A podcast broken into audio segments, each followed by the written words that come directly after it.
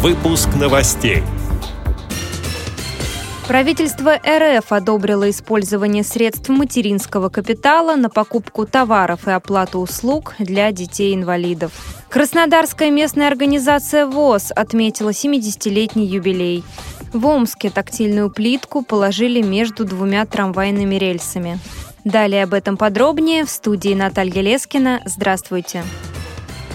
Правительство РФ одобрило использование средств материнского капитала на покупку товаров и оплату услуг для детей с ограниченными возможностями здоровья. Как сообщает информационное агентство ТАСС, законопроектом устанавливается право семей с детьми-инвалидами направлять материнский капитал на приобретение товаров и услуг, которые помогут детям быстрее адаптироваться к окружающей среде. Исключением является оплата медицинских услуг, реабилитационных мероприятий и технических средств реабилитации, которые предоставляются инвалиду за счет средств федерального бюджета. В числе таких товаров и услуг могут быть пандусы, специальные поручни в квартире, функциональные кровати, массажные столы, велосипеды для детей с ДЦП, подъемные устройства и дисплеи Брайля. Цитирую слова вице-премьера правительства Российской Федерации Ольги Голодец. Подготовленный законопроект позволяет еще до достижения ребенком трехлетнего возраста использовать средства материального материнского капитала. Закон распространяется как на родных, так и на усыновленных детей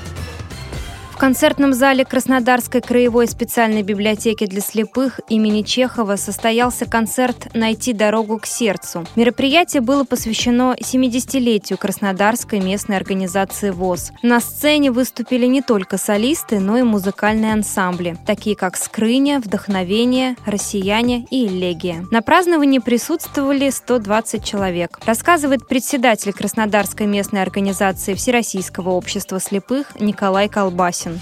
После того, как я потерял зрение, ВОЗ для меня все. Это и, и люди, и дом, и организация, и поддержка, и помощь, и любовь, и все, все, все в этой организации. Поэтому я желаю всем нашим инвалидам стойкости, жизнелюбия, терпения, и пытаться стремиться к лучшему. Вот это я хотел бы всем нашим инвалидам по зрению пожелать. За предоставленную информацию благодарим общественного корреспондента «Радио ВОЗ» Екатерину Смык.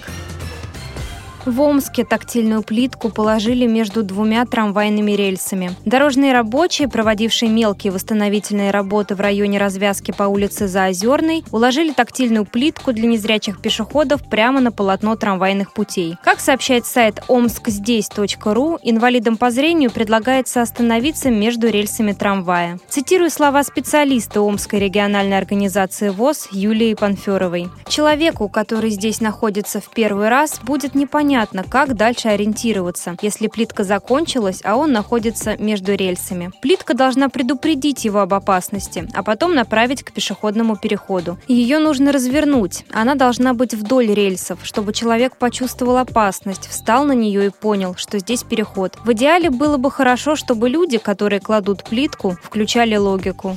С этими и другими новостями вы можете познакомиться на сайте Радио ВОЗ. Мы будем рады рассказать о событиях в вашем регионе. Пишите нам по адресу новости собака ру. Всего доброго и до встречи!